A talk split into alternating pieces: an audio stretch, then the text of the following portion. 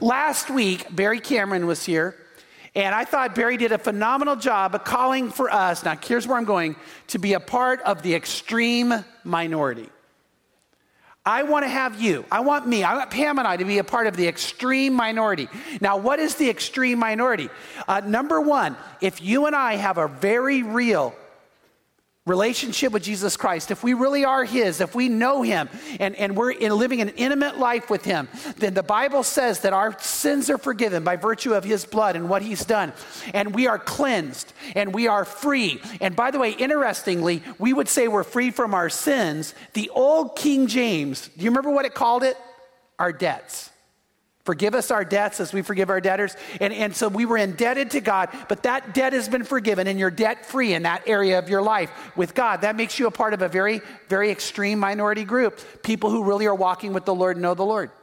The second one, if you add this to it, it becomes even more of a minority. Why? What if we were debt free, period? We had no financial debt whatsoever. And by the way, if that happened, Barry pointed out, you would be living the life you always have wanted to live. Why? Because that's the life God wants you to live. You would be living the life that is meant for the elect. And, you and I, by the way, need to live that life. Now, today, if you say that's not me, if you and I, Pam and I are not there yet, but if you would join Pam and I in making a commitment to be truly debt free and start moving in that direction, you would immediately be a part of that extreme minority. Now, uh, last week we offered anybody in our church who wanted to for free Barry's book, The ABCs of Financial Freedom. And guess what? Last week we ran out. So I know there's some of you going, I didn't get a copy. Well, we got more out there. Uh, we got more out there for you. You know, we purchased them. We, you know, he, he, uh, and all the proceeds from this go to help people in need. And so we are glad to do that. But we, if you would commit to read this, then I want to encourage you to go out there and grab this. Now, I, um, I'm going to ask you to pray for me. Uh, what we're going to do today is get into the meat of the word. When I have a lot of people always come up saying, Chuck, I, I just really want the meat. Well, guess what? Today we're about to get into the meat. We really are. Now, the, the reason I want you to pray for me is last Tuesday I gathered a team of people together and I shared the message with them. And when I was done, they looked at me and said, I don't have a clue what you said. And, and, by the way, I, I, that it's on me. I need to be able to share with you. But I would tell you this: what I'm about to get into today is not even Bible college material. This is graduate level. This, and when you begin to understand what we're getting into, it's not only about the subject we're on, it gives you an understanding of something very complex but very wonderful that comes straight out of Scripture. So we are going to get into the meat, but I mean this. I'm going to ask you just to take a moment. I'm going to be silent. I'm going to ask you to do this. Would you pray for me that God would give me the words to share with you? I'm during that silence going to pray for you that you have a mind and a heart to understand. I'm going to ask you to take good notes. I'm going to ask you to really think, and we're going to ask God to just enlighten us to the depths of Scripture today. So uh, let's do that together. I'll just take a second. Please pray for me, and then I'll pray for you.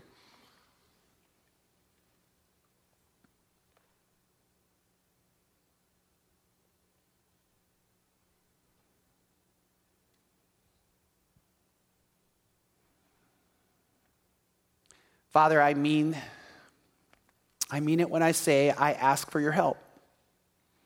I love what your word teaches. I love the power of what we're about to look at. I know that when we understand it, it causes us to be embraced and close to you more than ever. So help us know today that what we're about to look at really does matter. But it matters more than what the, just the surface thought of the moment. The surface is beautiful, but when we go to the depths of what it means, then it becomes awesome.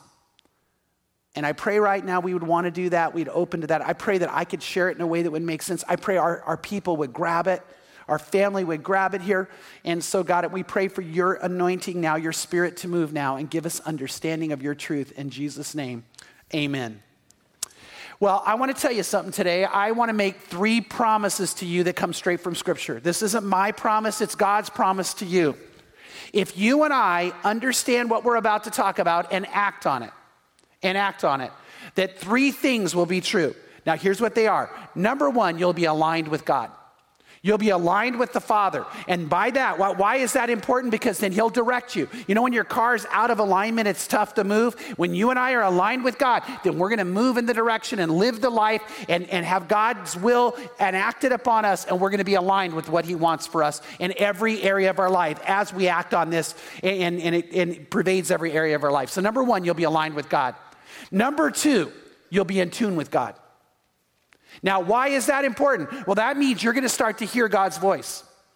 This is a part of the power of the whisper. God speaks in a still small voice, in a gentle whisper, and you and I will become in tune with Him and we'll begin to hear from Him. The kind of life that you and I are talking about today is talked about in a book by Robert Morris called The Blessed Life. And, and, Robert Morris says this in The Blessed Life. He says, The days of the blessed person are filled with divine coincidences and heavenly meaning. Now, now, what he means by that is when you and I are aligned with God and in tune with God, then we find every day where God divinely creates coincidences because we're aligned with Him, and then He gives us meaning. He speaks into our life, and you hear from God because He whispers to you. And then He goes on to say this He said, A blessed man may or, not, may, or may not be wealthy by the world standards, but he enjoys a quality of life that most billionaires would envy. In other words, when you're living this life, a billionaire would look at you and say, Man, I would love to live the kind of life you're living. Other people look at you and say, I would love to live the kind of life you're living. When you and I do this, we become so in tune with God, God speaks and you hear. And you say, Lord, speak, your servant's listening, and he speaks and you get it. And so, number one, you and I are aligned with God. Number two, we're in tune with God. Number three, you are in the midst of the love and blessing of God. Now, I know that's long, but I don't want to leave either of that out. When you and I do this, the Bible promises that we are in the midst of the love and the blessing of God. It overflows your life, it overwhelms your life, it gushes from your life. You start experiencing that. Now, those three promises come straight out of God's word, the Bible, about what we're about to talk about. And so, what are we talking about? You ready? We're talking about first fruits. First fruits is taught over 50 times in Scripture. First fruits, the idea of what first fruits mean, is taught over 50 times in Scripture. And you and I need to understand it to understand God and His heart and everything about what it means to be a believer. Now, what is the first fruits? The first fruits is this. Remember that the Bible was initially written to an agricultural society. So when the term came out of it, it's an agricultural term. Now, if you had an apple orchard, and you had watched your apples start coming out, what the first fruits are the first apples that are ripened to the place that they're perfect. And you wouldn't, you wouldn't harvest them too soon. You would harvest them at the right moment. But there's going to be a portion of them that are ready before the others. And so you and I would go pick those apples. And then what God says is, those are your best apples. You know why? Because you've waited till the exact right moment. They're going to be the best of all the apples. They're going to be the most precious. Why? Because as you harvest them, they're worth more. And you ready? As you get ready to bring them out, you have to trust that the rest are going to be there. Insects could harm them. Weather could change. Spoilage could occur. And so, what you get first is your first, your best, and your most precious. And you know what God says to do? Give it to me. Give it to me. And so, the first fruits is we take the best, the most precious, and we give it to God, trusting that He will bless the rest and protect the rest. Now, if you're an agricultural farmer, that's a big deal. That means before you do anything else, you give to God. That's first fruit giving. That's first fruit living. And by the way, it's taught over 50 times in Scripture. There are four truths that you and I need to know about first fruits. Let me give you the first one. Number one, the first of everything is to be returned to the Lord. The first of everything is to be returned to the Lord. That's the first thing you and I need to grasp to understand this. Barry last week did a great job in expositing scripture and letting us know that everything belongs to God. I, I, think you saw that. The Bible teaches that everything's the Lord. So, what's different about this? Here's what's different everything belongs to God, but the first fruits must be returned to God. By the way, to God, that's not an option. It's not a choice if you love Him. I take the first fruits and return it to God, which, by the way, in our setting means as income comes into me, as God blesses me that I'm able to get anything, anything financial in my life, the first 10% of it must be returned to Him. Now, where do we find that? Well, many places, but Proverbs chapter 3, verse 9 talks about this. Honor the Lord from your wealth and from the first of all your produce. Did you catch that? The first of all your produce, that's the first fruits. Now, what happens then? So that your barns may be filled with plenty and your vats will overflow with new wine. And then he says this My son, do not reject the discipline of the Lord or loathe his reproof. For whom the Lord loves, he reproves, even as a father corrects the son in whom he delights. God says, Don't reject this. Don't say no to this. Don't fail to do this. We are to honor the Lord from our wealth. That's an offering to God. And from the first of all our produce, we give a first fruit offering to God every time we get a harvest in our life, every time we get income in here. And God says, if you do that, your barns will be filled with plenty. I'll protect the crops, I'll cause them to flourish beyond what you can imagine. And your vats will overflow with new wine. You'll just keep being blessed, God says. But don't forget, Barry said this last week it doesn't start with God blessing us and us giving, it starts with us giving and God blessing. Now, here's why because it's an act of faith. It's got to be done by faith. Now, I have taught on tithing before, and every time I teach on tithing, I get far more compliments than complaints. I, I think because this church is a committed church. And that's why. But let me tell you this I do not think that I have ever taught you as clearly and, and completely as I should first fruits. And, and this isn't just a ploy, I want to ask your forgiveness. Because it is possible for you or I to give 10% to God of our income and still be in sin. Now, why? Because if I give the last 10%, if I give it because I can afford it, if I don't give it to Him first, if I don't put Him first and do it just out of obedience to Him, that's not first fruit giving. If I say, well, you know what, um, I really ought to give 10% to God, let's see if I can afford it. I'll give my house payment, my utilities. I'm going to go ahead and give my, you know, satellite bill, and, and of course my car payment, and, and, and, by the way, my gym membership, even though I never go. And, uh, and oh, hey, I've got 10% left over. You know what God says? Then keep it. Because you didn't put me first. First fruits must be returned to God first. That's the only way it counts. And again, we see that over 50 times in Scripture. And we need to understand something. For me to do that, and for you to do that, it means we have to truly see God as first, and we truly have to see that we trust God. In other words, an act of faith. I give to God the first 10%, trusting the 90% that God's going to bless it. And I, just, I don't say, I can I afford. I say, God, I'm just going to do it. Uh, in Proverbs 3 5 to 8, it says, Trust in the Lord with all your heart and lean not on your own understanding. In all your ways, acknowledge him, and he will make straight your paths. You'll be aligned with him. Do not be wise in your own eyes. Fear the Lord and turn away from evil. It will be healing to your body and refreshment to your bones. And what's the next verse say? If you're going to trust in me with all your heart, you're going to do what I just told you to do. The next verse says, Honor the Lord from your wealth and the first of all your produce. God says you and I need to do that. I hope you have your Bibles and I hope you turn to Second Chronicles 31 with me. This is really important. You see, back when this event occurred, this is a real historical event with very real people. There was a king named Hezekiah. He had just ascended to the throne. It was a time in the land of Israel, in the nation of Israel, and I want to emphasize the word nation, when the whole nation was impoverished and their economy was in turmoil and ruins. People were in bondage. Uh, there was immorality was rampant, and nobody was worshiping God. I mean, God's word and God's ways were unknown, and people were not giving. They were so off on their own ways, and they were hurting economically, and they were in debt, and they were impoverished. And Hezekiah, this is really important again, led a national revival where the whole nation turned to God. And in a very short period of time, everything changed. Why? Because they turned to God.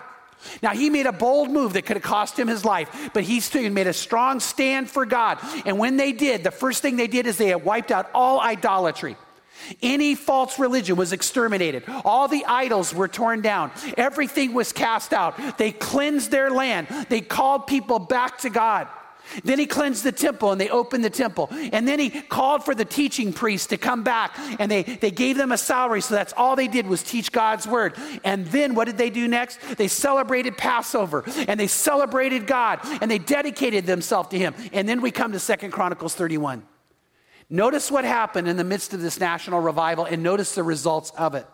It says in Second Chronicles 31, verse 3, he is Hezekiah. He also appointed the king's portion for his goods for the burnt offerings, namely for the morning and the evening burnt offerings, and the burnt offerings for the Sabbath and the new moons and the fixed festivals, as it is written in the law of the Lord.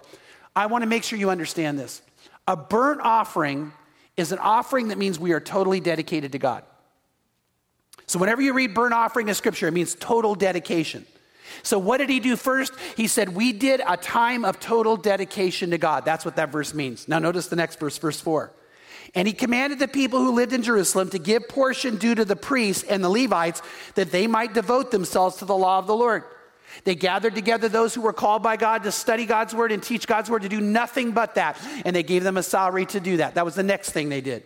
Verse 5 As soon as the order spread, the sons of Israel provided in abundance the first fruits.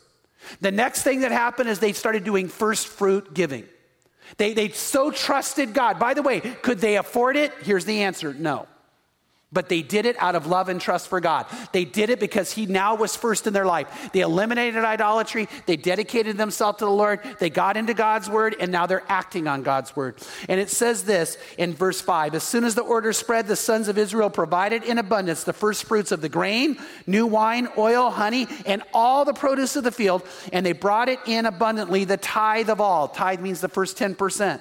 Verse 6 The sons of Israel and Judah who lived in the cities of Judah also brought in the tithe of oxen and sheep and the tithe of sacred gifts which were consecrated to the Lord their God and placed them in heaps. Now, why is that? And, and you need to understand that to understand the next verses. So they're bringing in all these things and they're supposed to take it and put it in the storehouse, but so much is coming in, they can't get it in quickly. So a heap starts building of all the tithes. Now, they're going to take care of it, it's not going to be ruined. But before they can bring in all of the different things that are being brought, they're saying, okay, just put it in heaps so we can start putting it in the storehouse. That's what's going on. And they keep, now notice what happens in verse 7. In the third month, they began to make the heaps and finished them by the seventh month. For four months, this is going on. And when Hezekiah and the rulers came and saw the heaps, they blessed the Lord and his people Israel. Then Hezekiah questioned the priests and the Levites concerning the heaps. Now, why is he questioning them? He's going, Why haven't you guys put these away? Why aren't they stored correctly? Why does this keep building up on you? And here's the answer. Verse 10 Azariah, the chief priest of the house of Zadok, said to him, Since the contributions began to be brought into the house of the Lord, we have had enough to eat with plenty left over. Here's why.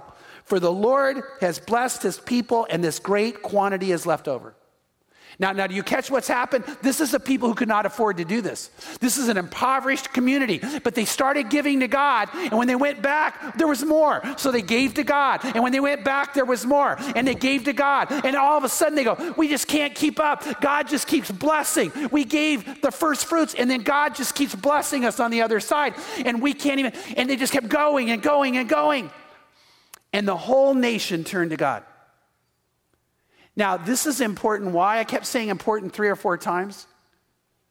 Because our nation is not turning to God. Every year since 1990, church attendance has gone down.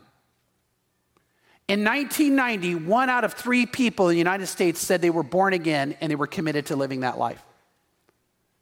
And we are watching our country go down the tubes.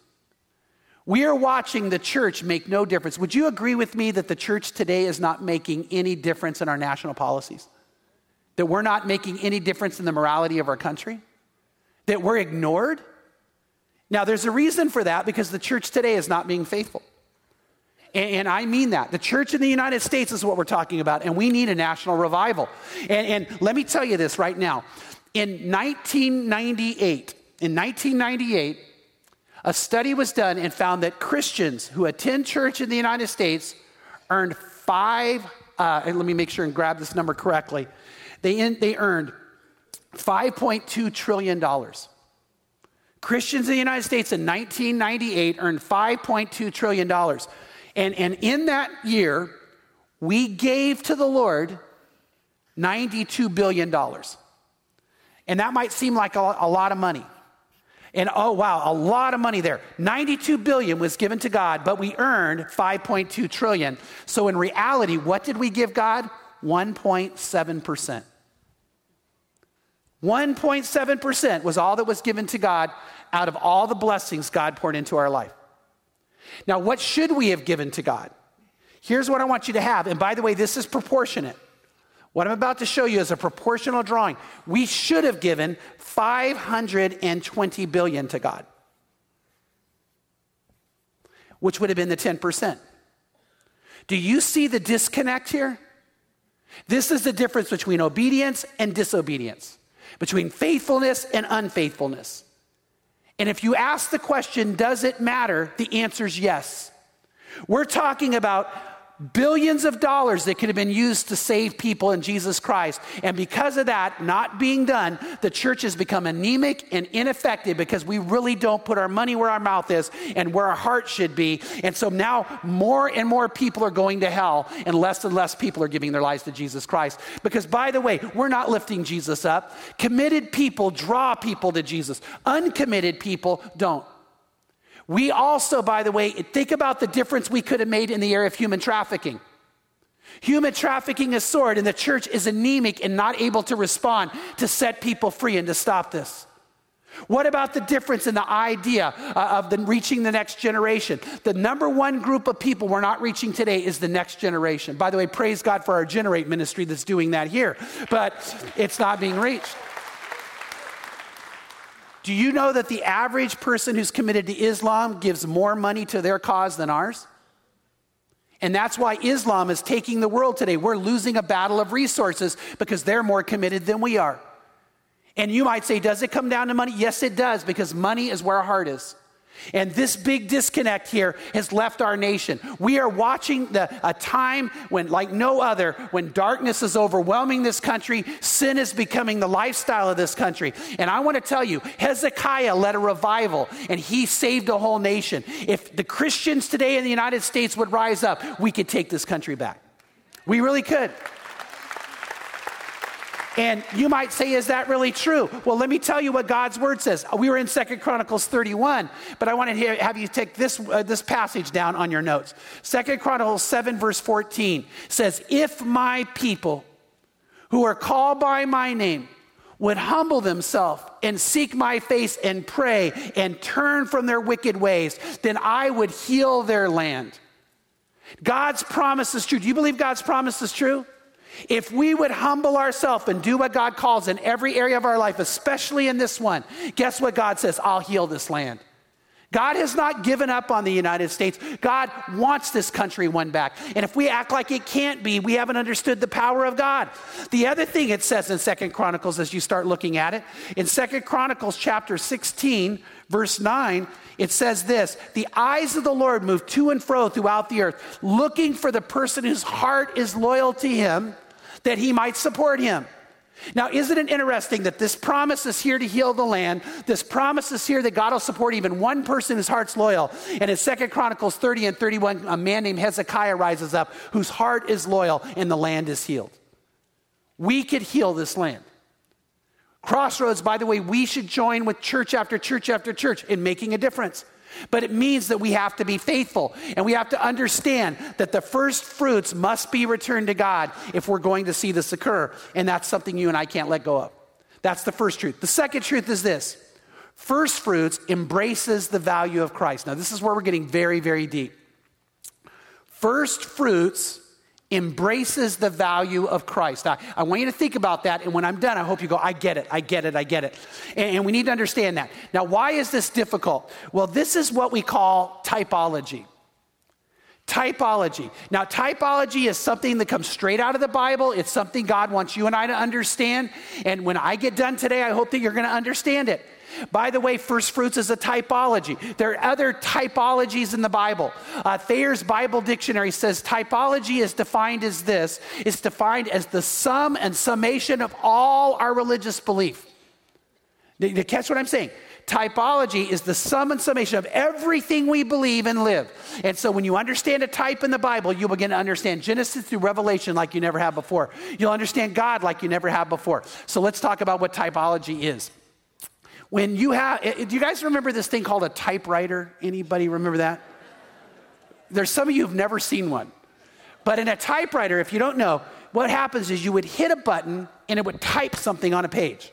Type, typology. Does that make sense? By the way, I am not at all trying to say you're not intelligent. I know how intelligent this group is.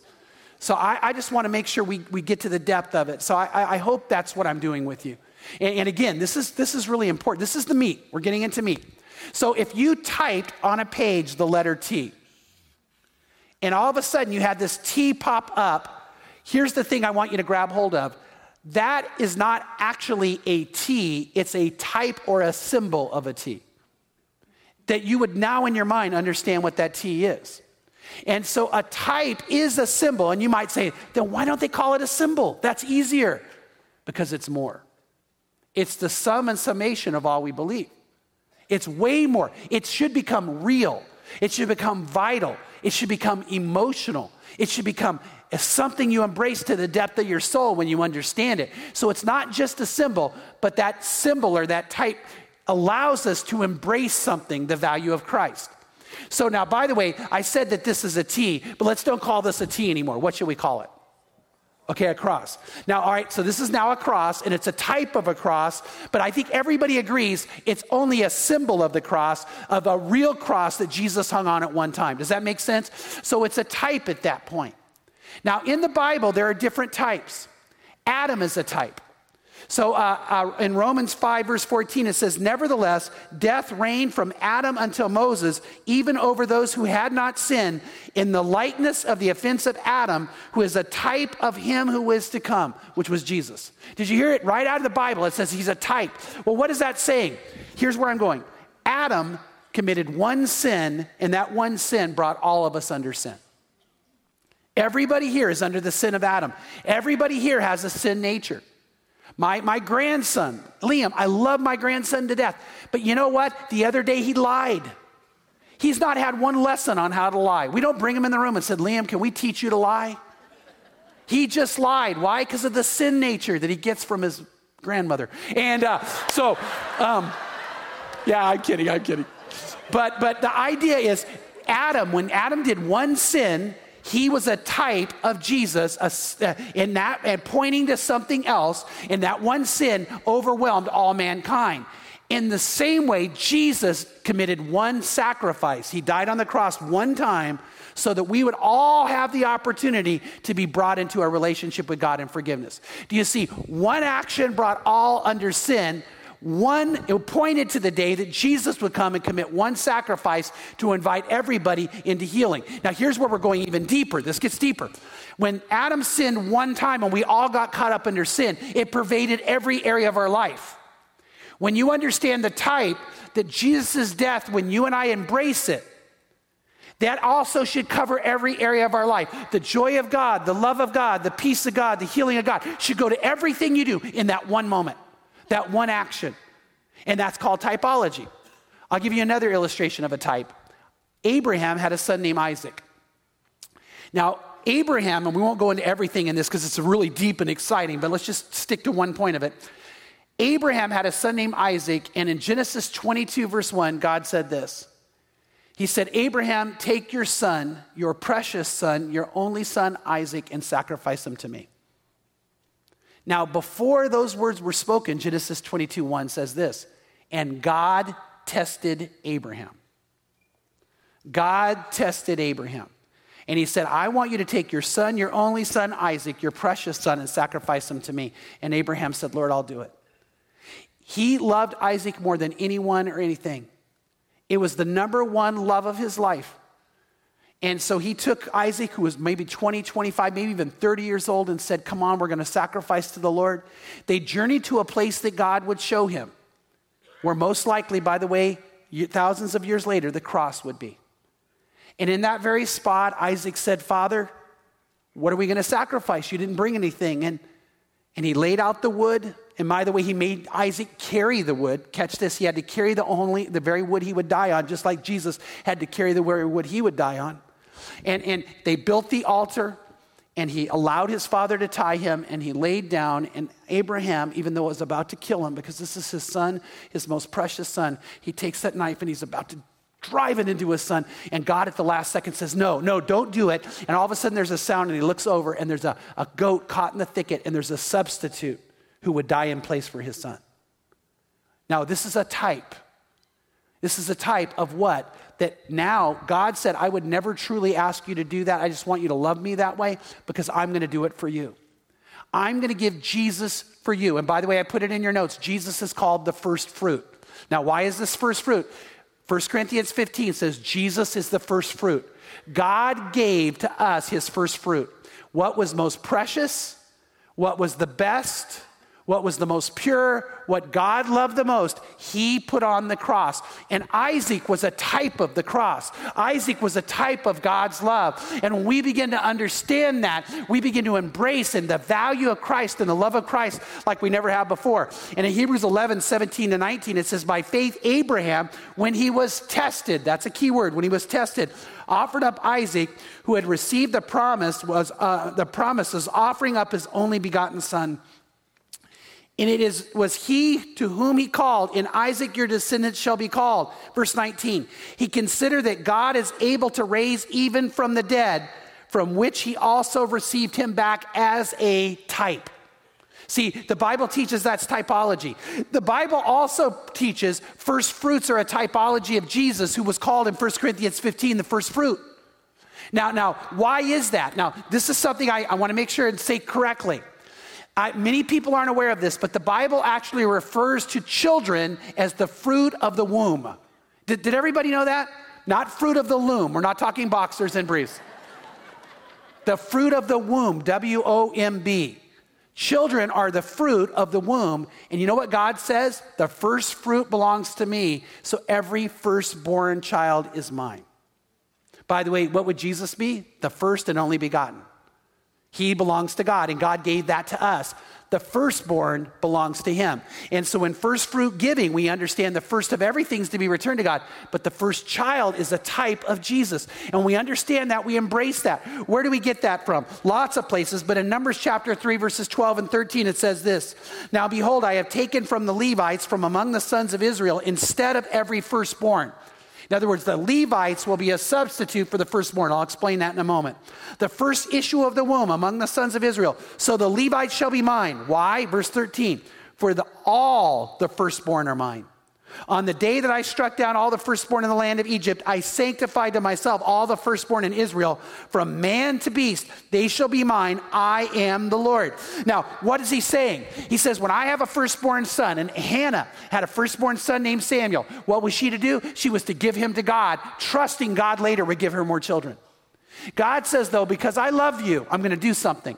Your firstborn children you can keep, but a Levite must take their place. And the Levite now belongs to me, but you need to see that Levite as your personal priest who took your place of your firstborn child, and you need to honor him. And by the way, that's what they would do. They would honor that Levite by name. Now, why did you do that? We do that because Jesus took my place on the cross, and I want to honor him.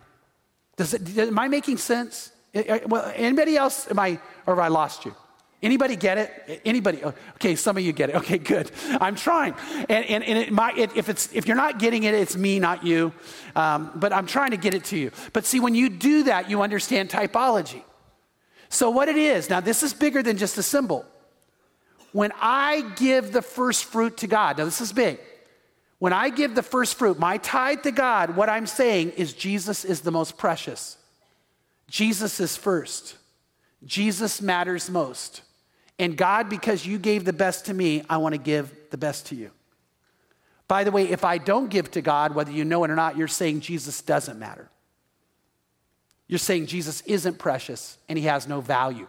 Cy Rogers said this really well love and value are synonymous. If I value you, I show you love. If I say I love you but don't show you value, I don't show you love. Love and value are synonymous. And that's why God says, give the first fruit. Now, some of you might say, why is the church always talking about money? Well, the Bible teaches that Jesus does, and you'll see that more uh, in a minute. But the idea is this because it matters to you. The minute I talk about this, some of you go, oh, no, that's mine. I don't want to do it. See, you, it matters to you. And because it matters to you, it matters to God. And God wants to see if Jesus matters to you. And it becomes a type more than a symbol, it becomes a matter of the heart whether we're going to do that or not. And we need to understand that. So, in doing this, we embrace the value of Christ. You say how much Jesus is valued to you. The third, third thing is this First fruits show our love of God. First fruits show our love of God. We're to love God most and we're to love Him with everything we have. In Matthew 22, it says, The greatest commandment is you should love the Lord your God with all your heart, with all your soul, and with all your mind. This is the great and the foremost of all commandments. Jesus went to the church in Ephesus in Revelation 2, 4, and 5, and he said, You know what, you guys, man, you could not know God's word better. You could not be serving me better. You could not be standing up for me better, but none of it matters because you don't have a first love for me. You're not loving me first. Why? It goes back to the first fruit and the first love and everything that's in it. God values that. And in Matthew 6, verse 21, Jesus said, Where your treasure is, your heart is also. Because it matters to you, it matters to God, and He wants to see how much it matters to you and how much Jesus matters to you. And so we show our love of God in this. Jesus, by the way, talked about money a lot. 15% of everything that Jesus said had to do with money because it matters to you and me. Uh, Jesus told 38 parables, 16 of them dealt with money. Why? Because that defines us more than we like to admit. And, and we need to understand that. Now, I, I think I have an illustration of it um, that's very accurate and true, and I'm about to confess something to you.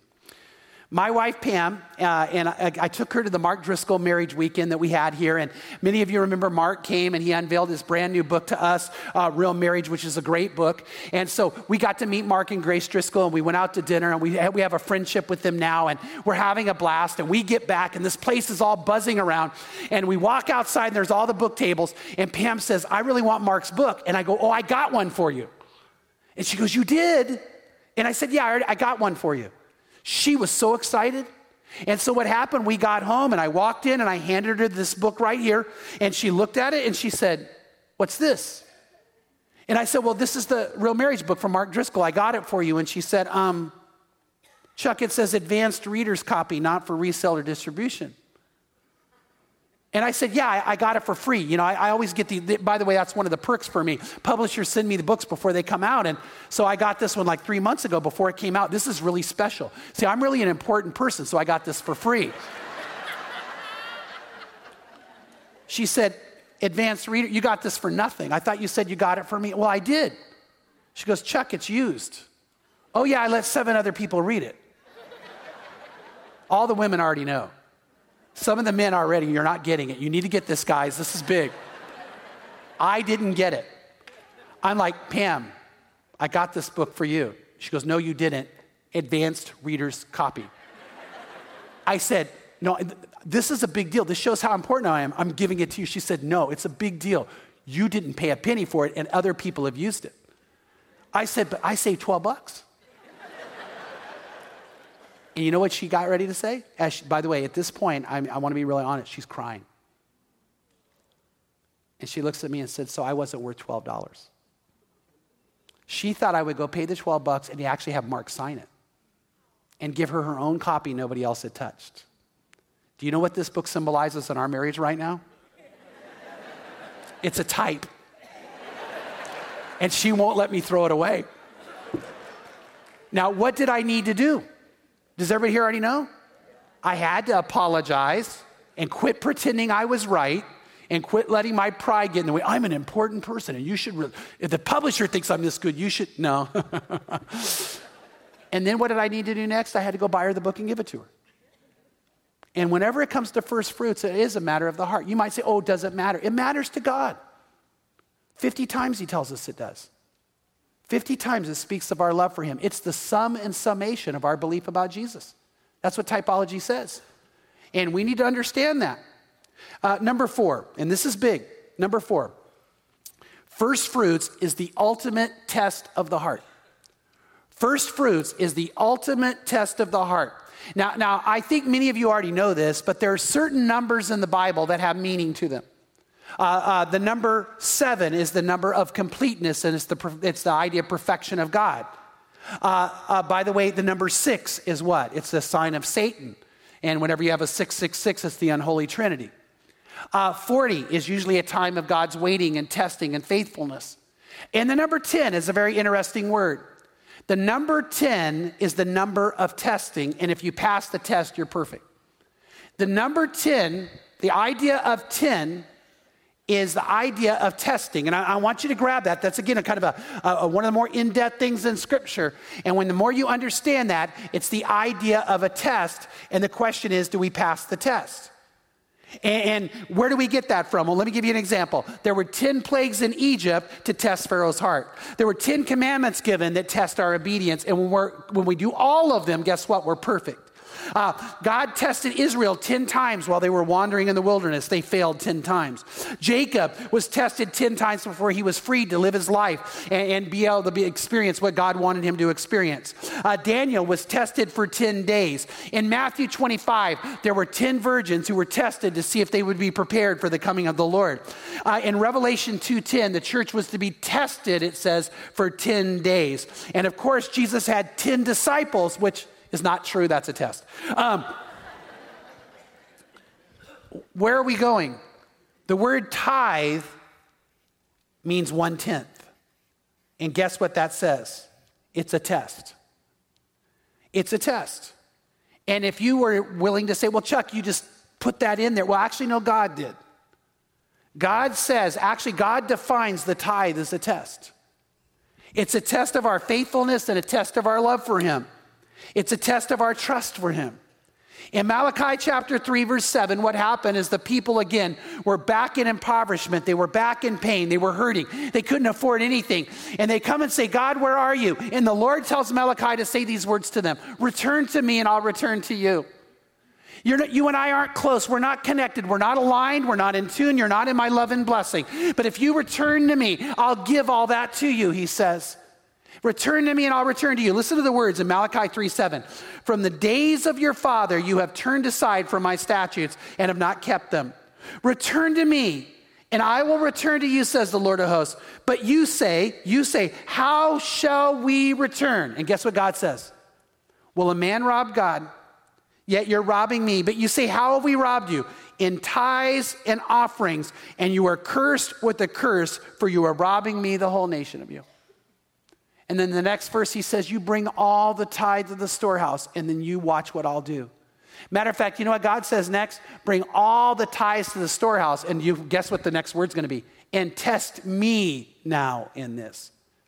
God says that the first fruit offering is a test of God towards us and a test of us towards God. God actually says, Test me.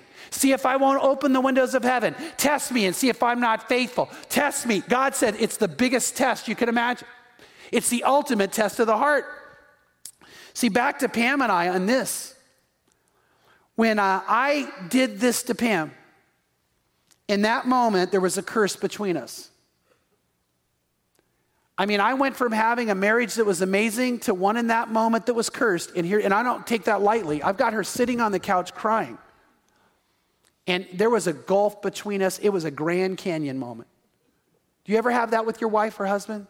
Where you feel like you could sit on the same couch and you guys might be miles apart because you're just not connected? You're not aligned, you're not in tune?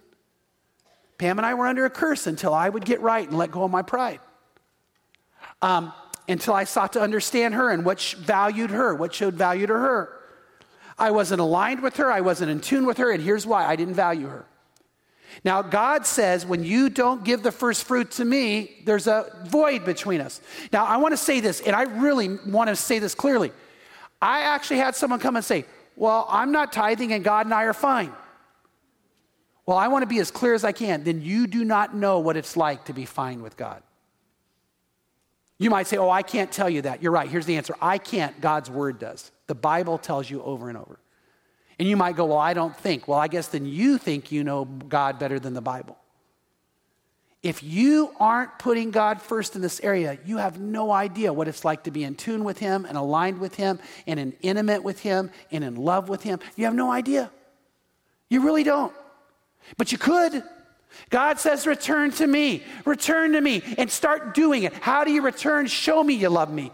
Come and make it real. I want it to be real between us. And when you bring all the tithe in the storehouse, what's going to happen? And I've got it in your notes there. Get ready. Number one, God says you are going to be an intimate fellowship with Him. Just jot that down on that line. Intimate fellowship with Him. That's found in Malachi 7, uh, 3, 7 to 9. That God says that's what's going to happen. We're going to be close like we've never been before. This is God's promise.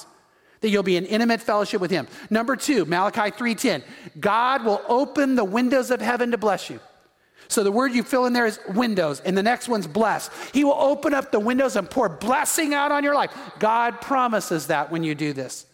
That's the second thing. The third, God will rebuke the curse of the devourer. God will rebuke the curse of the devourer. In Hezekiah's time, they turned to God, were faithful to God in almost a in just four month period of time. Their whole economy turned around. The whole nation was right with God. It happened to them. By the way, in Malachi's time, they did it. All of the peoples turned to God and immediately they started going, God, your blessing. We can't believe it. If you want to read more about it, Hosea talks about it. And it says it just started happening. So God rebukes the curse of the devourer. And the fourth thing, God says He'll write your name in the book of remembrance. Now, I don't know if you get excited about that, but I do. That God has a book, and He writes in that book the name of everybody who's faithful to Him. It's his book of remembrance. God has a scrapbook with your name in it, my name in it, when we're faithful. And he says, Look at this. Look at what they've done. He has a time, an area devoted just to you. God says, I will do that. And when that happens, you will be aligned with God, you'll be in tune with God, and you'll be in the love of God. First fruits is deep. First fruits is big, and it's more than a symbol, it's embracing the value of Christ. So here's the question.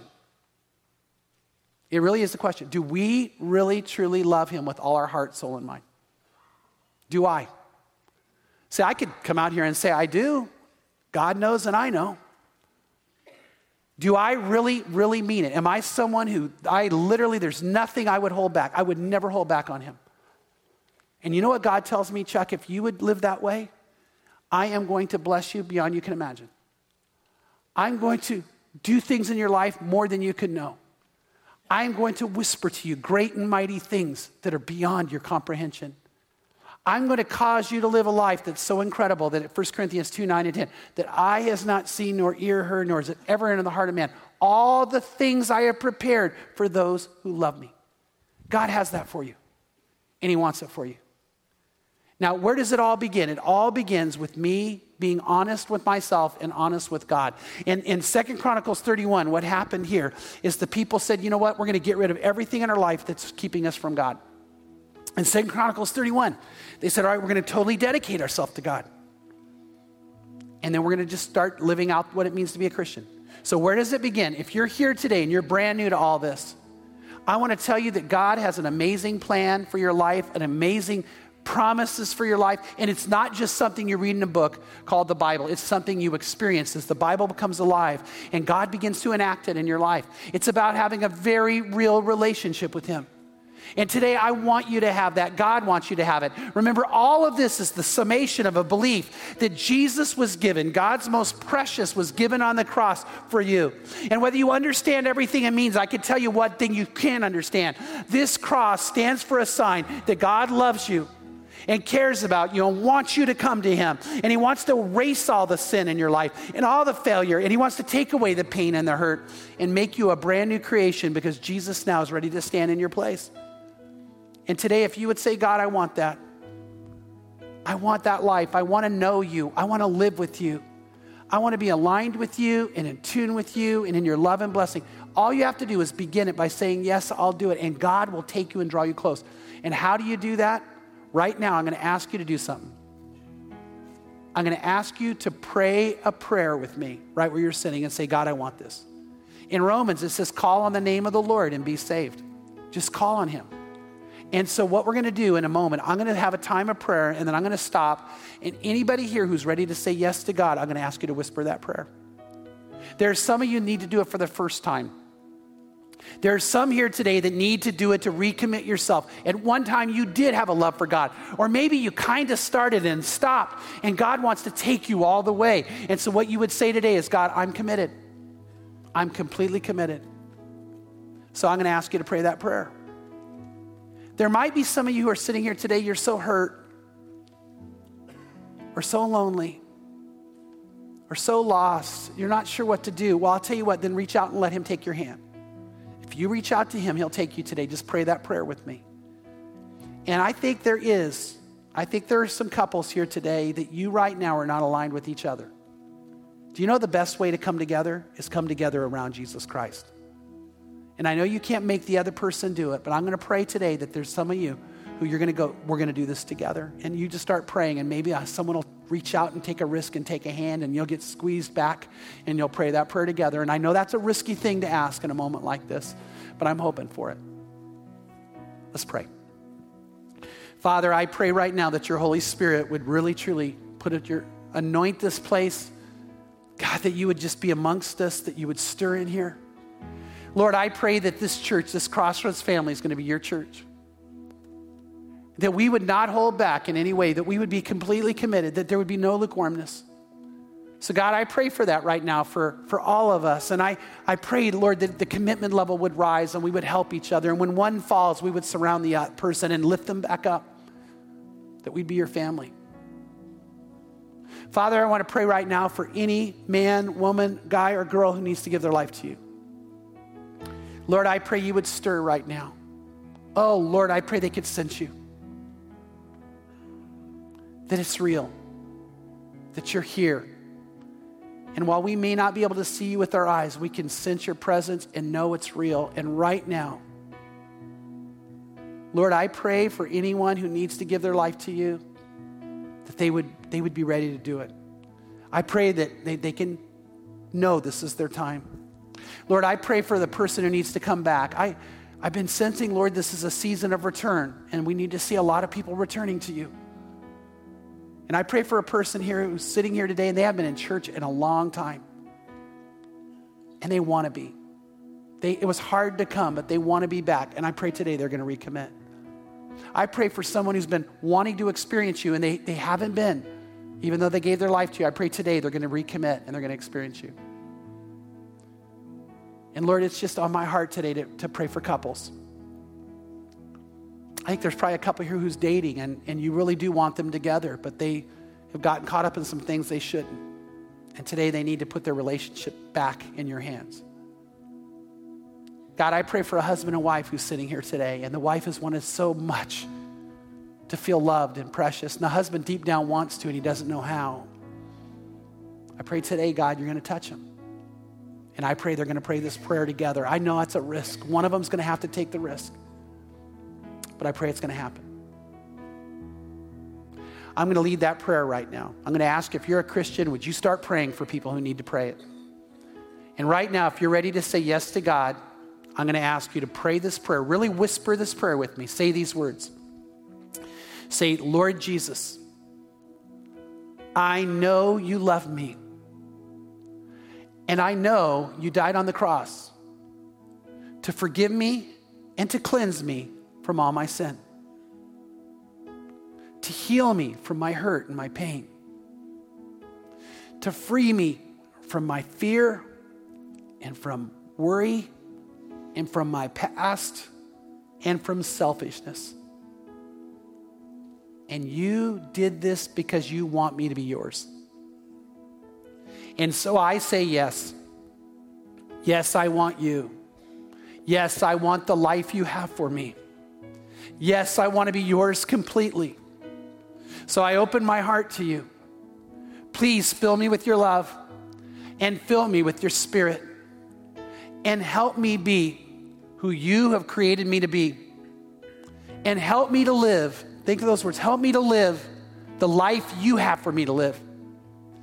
And this I pray in Jesus' name. Amen. And praise God if you prayed that prayer. Praise God if you prayed that prayer.